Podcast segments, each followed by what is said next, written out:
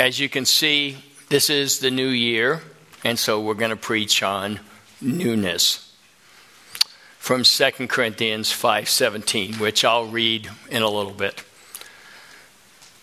But like many of us, I often struggle with the passages in the Bible that talk about God making us into new creations. Verses that tell us that God is doing a new thing. I often wonder to myself, why isn't he doing something new in me? It just seems like it goes on and on and on and on, and we get tragedies.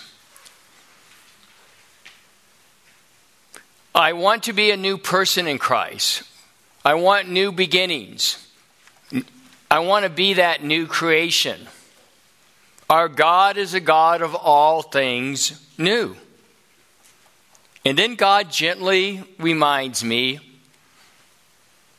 you know, in his own way, that if I am to trust him, to take him at his word, his word tells us that each of us are new creations in him.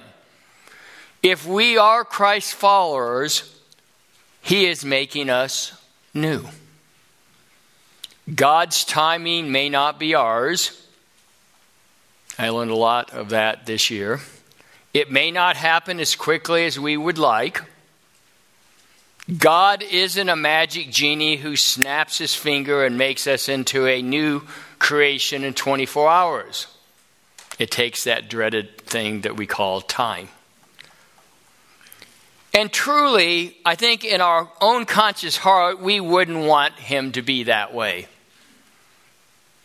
Let me ask you a question. Do you remember, yeah, anytime you say that, I, I can see us going through our mind. Do you remember the day you moved into a new residence? Maybe your building had just been built, and you had the opportunity to be the first person or first people to live in this brand new residence. It had never been occupied. You getting the picture? Everything was new and shiny because it had never been used before. And so I say, whether it's a new apartment or a new house or new clothes or new anything, you can fill in the blank. I think it's safe to say the overwhelming majority of us like things that are new. We don't want things broken down and falling apart.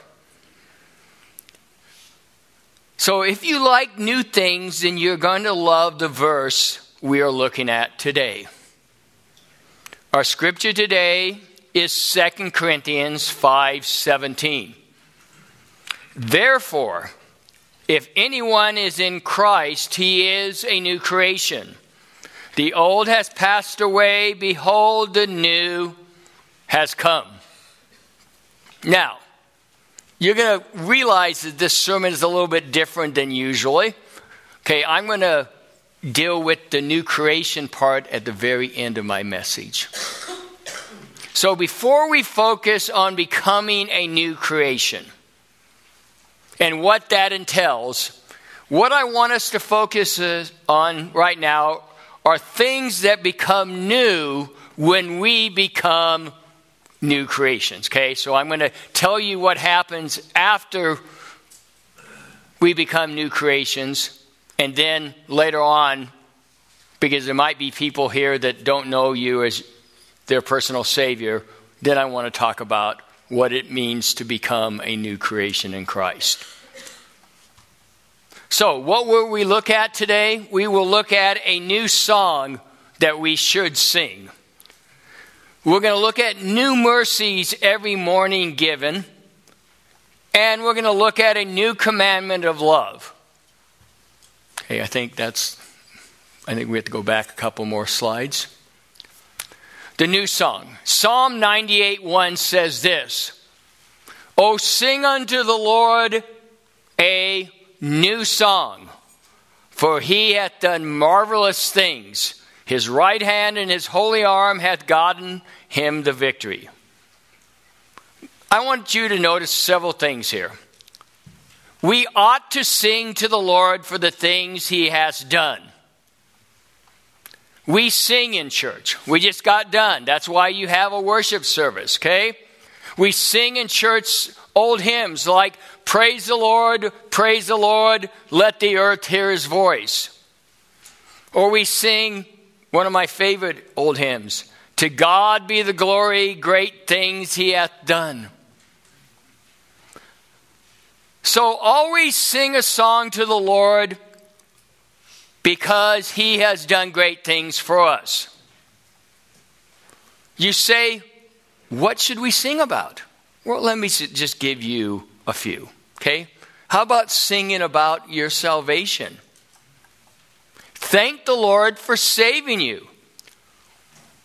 You ever really read the messages of songs?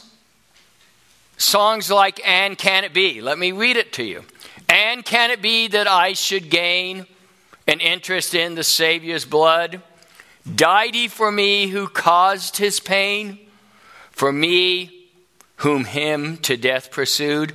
Amazing love, how can it be that thou, my God, shouldst die for me? I don't know if that speaks to your heart. I obviously heard it from somebody. But it does mine. So let us sing this new song about the Lord for our, the salvation he has given us.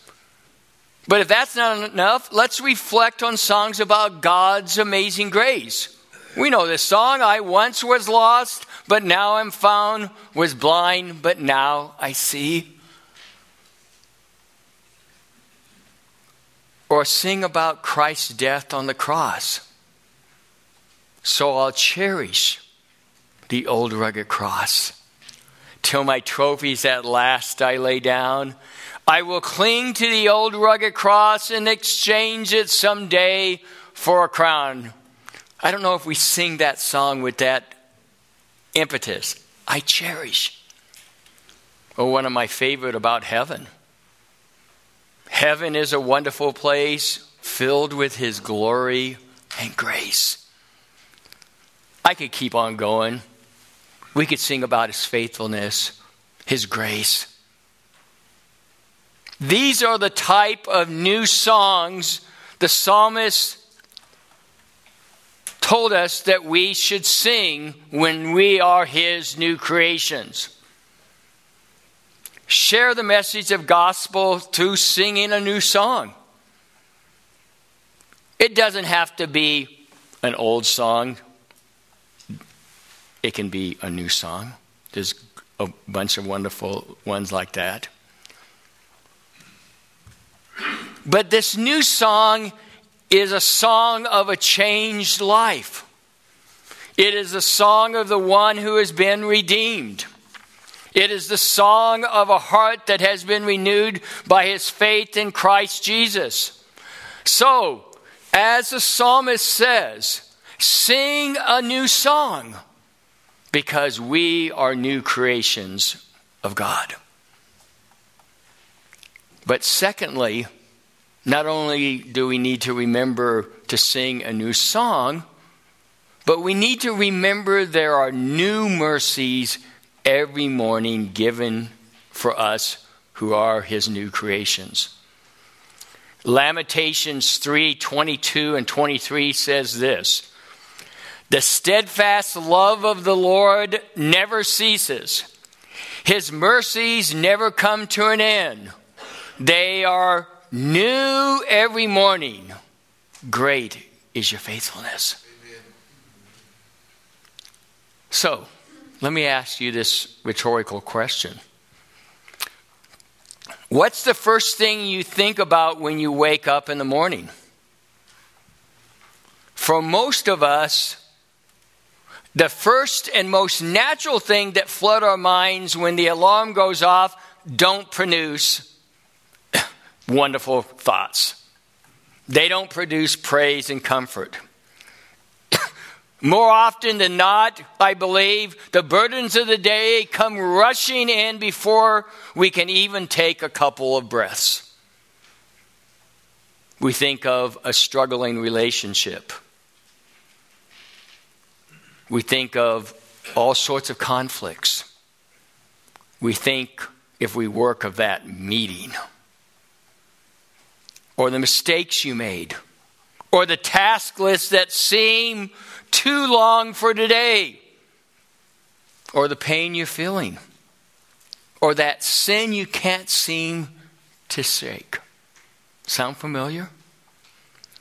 And underneath them all, there's the nagging feeling that we won't find the strength to make much of a difference on any of it. So let me give you a warning. If we're not careful, those first few groggy, heavy minutes can define the rest of our day. At the core of these anxieties lie an unhealthy, unhelpful, and unbiblical self-reliance that simply cannot bear the burdens of life. One of my mentors once said this to me, and I quote, "Anxiety comes when we look at our circumstances and then we look at our ability. But faith comes when we look at our circumstances, but God's ability." This advice has served me well in my fight for faith. And it's helped me to see and diagnose the complexities of my sinful, self-reliant heart. I believe most of us here believe in the sovereign power of God. But we often neglect, or maybe it's just a forgetful state that we're in, that it actually applies to us. That it actually applies to our lives personally and to our circumstances specifically. I can hear us saying, yes, God is sovereign, but. Oh, I, don't you hate that word, but? Yes, God is sovereign, but I'm too messed up or too insignificant to deserve that kind of power. So we need to remember that the power of God is now ours through Christ Jesus, and that he promises, as this verse says, new mercies each morning. In Christ, the steadfast love of God for you will never cease. Never. His mercies will never come to an end. Never. They will be new every morning, and he will be faithful to bring them to you. If God is your greatest treasure, if God is the thing you love most, then you can hope in him with these new mercies. But we always want to get into the practical, right? What does all of this mean for today's burden? You know, we're instant. We want instant results, instant pain to go away. Well, let me talk about that in relationship to these new mercies. First, the very reality of these new mercies from God each moment, morning means we shouldn't be discouraged by barely making it through the day. Many days, and I'm one of these, many days leave us broken, beat up, and barely surviving. Sound familiar? Let me give you encouragement. That's okay. There was enough mercy for that day, and guess what? There's more in the morning. Second, we cannot rely on yesterday's mercies for today's burdens. We need to go to Jesus afresh each day. Go to the Word of God in prayer each morning and ask him to help you see the wonders and promises that your heart sings. You see, relationships take constant work.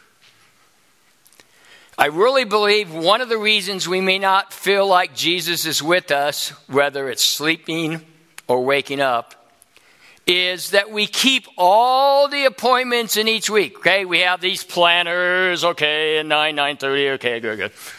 We have all these and we keep all those appointments except the daily appointment we ought to prioritize, and that's God himself.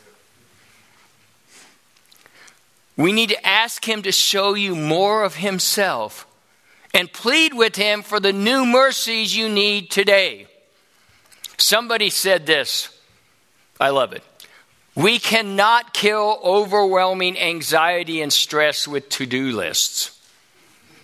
We need new mercies from a big sovereign God.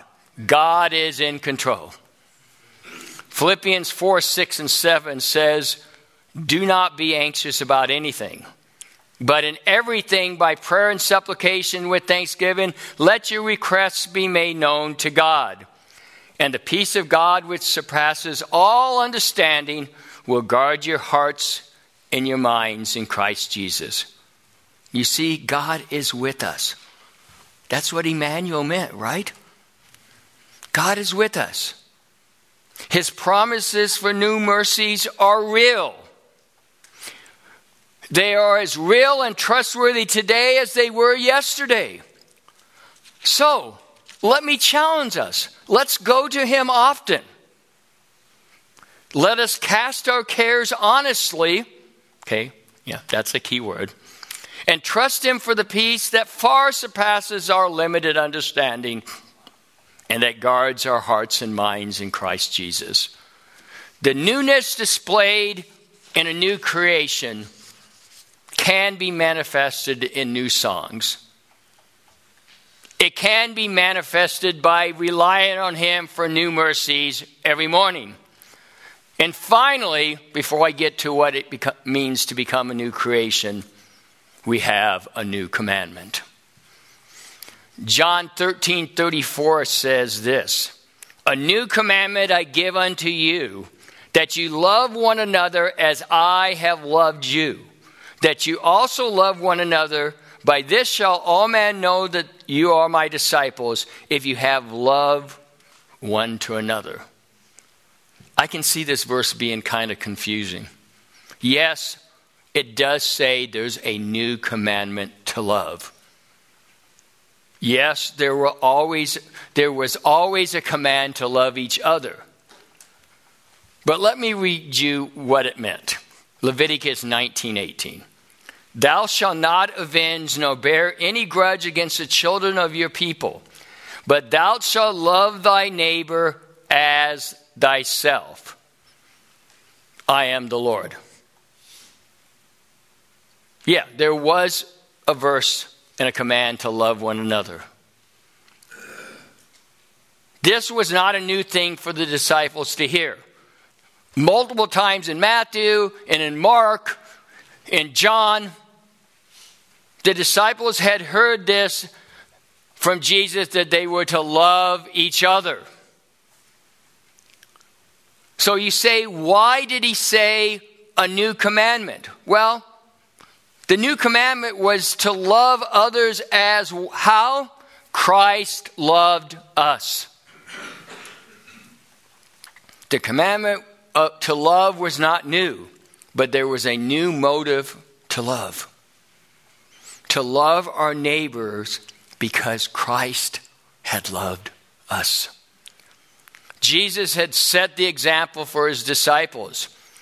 He was not expecting anyone to do anything that he had not already done himself.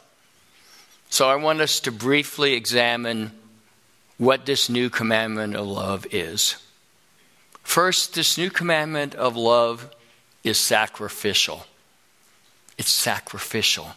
Ephesians five two says, and walk in love as Christ also hath loved us, and hath given himself for us an offering and a, here it is, a sacrifice to God for a sweet smelling savor.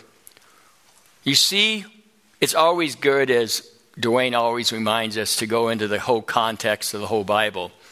Christ had just shown the disciples to how to have sacrificial love. Christ could have almost said, instead of what he said, he could have said, love as I have just shown you. In the beginning of that chapter, Christ washed the disciples' feet.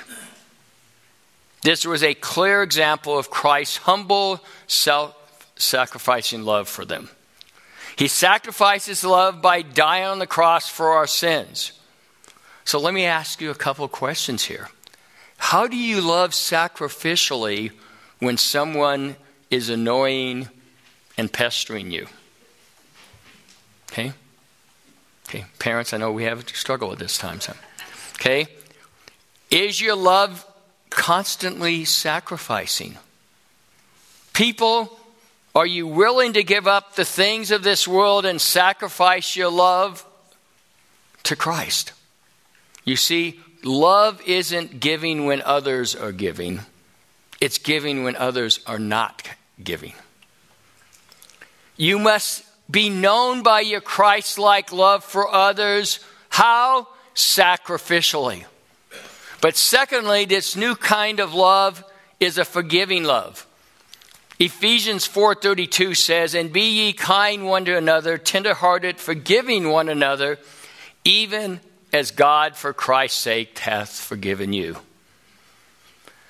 This love is to be forgiving as Christ forgave us of our sins. Christ gave us unmerited forgiveness. Okay, that's what the word grace means. God's riches at Christ's expense. We did not deserve any inf- any forgiveness from our sins. In fact, we probably deserved the complete opposite. Christ's love went so far that it reached down to sinful, undeserving man and gave him the ability to have the forgiveness of sins. Nothing is too great for us to forgive. With love like Christ, we can forgive others as Christ forgave us. You must be known by this Christ-like love. I want us to learn a new word. I'm not going to try to pronounce it, okay? You can see it right underneath New Commandment, John thirteen thirty-four, okay? Somebody wanted to try to pronounce it, go ahead. Okay? I want to tell you a story about that word. In a chapel service bulletin from Chaplain Wendell C. Hawley comes a classic illustration of forgiveness. When the Moravian missionaries first went to the Eskimos, they could not find a word in their language for forgiveness, so they had to compound one. This turned out to be that long word, okay? It is a formidable-looking assembly of letters, right? But it's an expression that has a beautiful connotation. Let me tell you what it means. It means not being able to think about it anymore. Not being able to think about it anymore. That's forgiveness. That's a forgiving love. Finally, this new commandment of love should be visible to all. Christ-like love can never be hidden. It can't be a secret society. It must be seen by all and felt by all. Genuine, deep-seated, constant, and self-sacrificing love for one another needs to be the distinguishing trait of Christians. This love is an overflow of what Christ has done in our heart. All people will know who a follower of Christ is if true love is always displayed.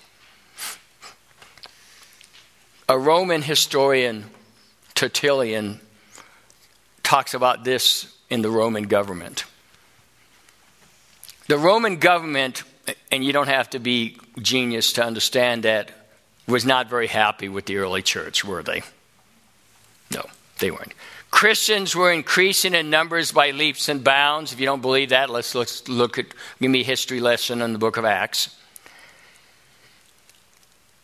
Because they weren't taking even a pinch of incense, and they wouldn't put any images of the emperor, the Romans thought that these Christians were disloyal. So what did they, they do? Excuse me. So they sent spies, okay? Yeah, good, good. They sent spies into the Christian meeting. and came back with this report. This is the report that they came back. It's, you can find this in Josephus' history book. You can find it in Tertullian. This is what they reported back. These Christians are very strange. They meet together in an empty room to worship. They do not have an image. They speak of one by the name of Jesus who is absent, but whom they seem to be expecting at any time. And my, how they love him and how they love one another. Love is displayed.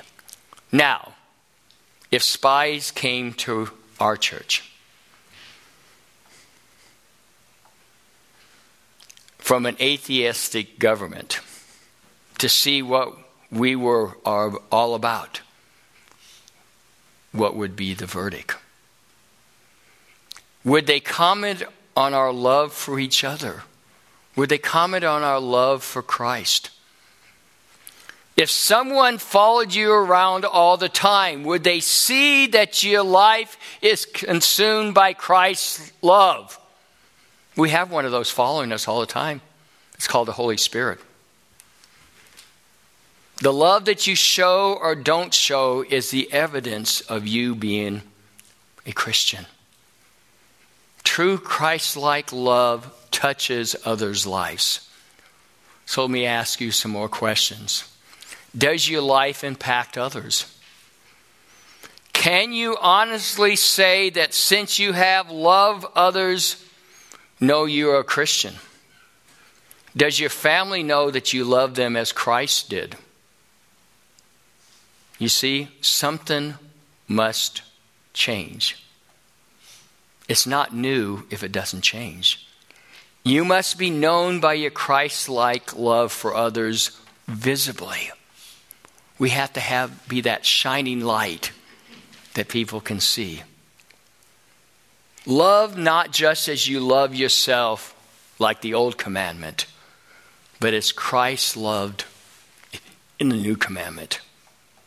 Your love for others is the strongest argument for your faith in Christ. Now that we have communicated about new songs that we should sing as a new creation. We've talked about the new mercies which will be evident every morning. We've talked about the new commandment of love which is sacrificial, forgiving, and visibly. Let's finally end with what exactly does it mean, as I began with, to be a new creation. Let us look again at Second Corinthians five seventeen. Therefore, if anyone is in Christ, he is a new creation. The old has passed away. Behold, the new has come. So, let me ask you the question. What does, if anyone is in Christ, he is a new creation, really mean?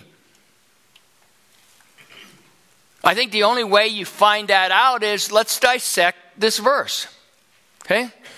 Reminds me back of my Greek days and, and, and Greek classes. Because if we don't dissect this verse, then we don't really know what this newness means. So, what does it begin with?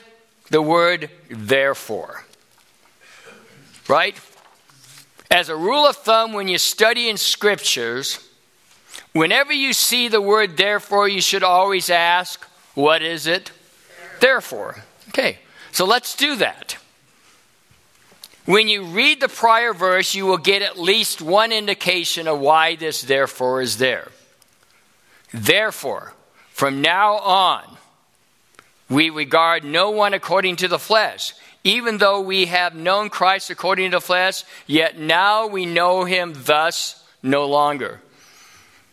You see, in this verse, Paul is stating clearly that we should no longer look at other believers from a worldly or human point of view. When a person comes to Christ, we cannot and should not look at them the same way. Our view of them should change. That's why the therefore is there. The next says, therefore, if anyone. I love this word because it doesn't single out one specific group of people. The ideal or reality applies to every person who meets the condition. It's like John three sixteen. For God so loved the world that he gave his only begotten son that, here it is, whoever. Okay. The same is true here. Anyone in Christ can be made new. Therefore, if anyone, here's the whole key, in Christ. This is the key condition of the verse. This is the one condition that must be met to make everything after it true. You must be in Christ. You need to belong to Christ. You are united with Christ. So whichever interpretation of that word in Christ you look at, they all have the same result. You become a new creation. The word new implies two things: transformation and contrast. I believe these are the two biggest things it means to be a new creation. First of all, that word new means you need to be transformed, right? Kind of like the Romans twelve, one and two concept. If you're going to be in Christ, then Paul is saying something should be happening. Okay, it's a process. When a sinful person gets connected to the saving and cleansing power of Jesus Christ, something must change. You cannot have a true encounter with Jesus and have a true salvation experience and everything remain the same. Something new has to and will happen. That's the first part. The second part is a new contrast. I love, you know, I, I generally don't like the New Living Translation because it's really not, it's just a translation, but in this case, I love it. Here, let me just read part of what it says. The old life is gone and a new life has begun. That's pretty much of a contrast, right? There is a contrast that happens when a person is a new creation in Christ. You can call it a dividing line, a line in the sand, whatever you want to call it. There is a you that existed before Christ and a you that exists after Christ. These two should be different. Notice the progression of how this happens. God changes you and makes you new in Christ, and when he does that, you are now able to do all the good works that we talked about earlier. You can sing a new song. You can have and rely on the new mercies every morning.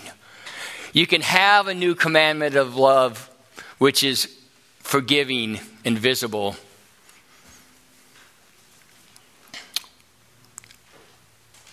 This only happens when you are that new creation. The last thing I want to share with you to help you know what it really means to be a new creation is this. God makes you into something that never existed before. Okay. You are not just an upgrade of a previous model. Okay. We've all seen upgrades, right? No, you are a brand new model that the world had never seen before. I don't know what some of your backgrounds are and what you were before you came to Christ. All I know is that whatever you were before you came to Christ, you are not now. You are a brand new, never before seen addition that God wants to use to bring much glory to his name. Remember, when you are a new creation in Christ, you should sing new songs. You will have new mercies every morning because of the loving kindness of Christ. And you need to live at the new commandment of love, to love one another as Christ loved you. I pray that you would live today and rest of this new year's like that brand new edition that you are. Let us pray. Lord Jesus, I just pray that first of all, if there's people here that are not new creations, that that's the first thing that can happen, Lord. That they can become in Christ. They can have that transformation. And the old can become new. But if we are those new creations in Christ, let us have lights that shine the commandment of love, that can be visibly, that can forgive. That we have new songs in our hearts that we can, as it says in Philippians, rejoice always. And again, I say rejoice. That we can not rely on what's going on, but we can rely on the new mercies each morning because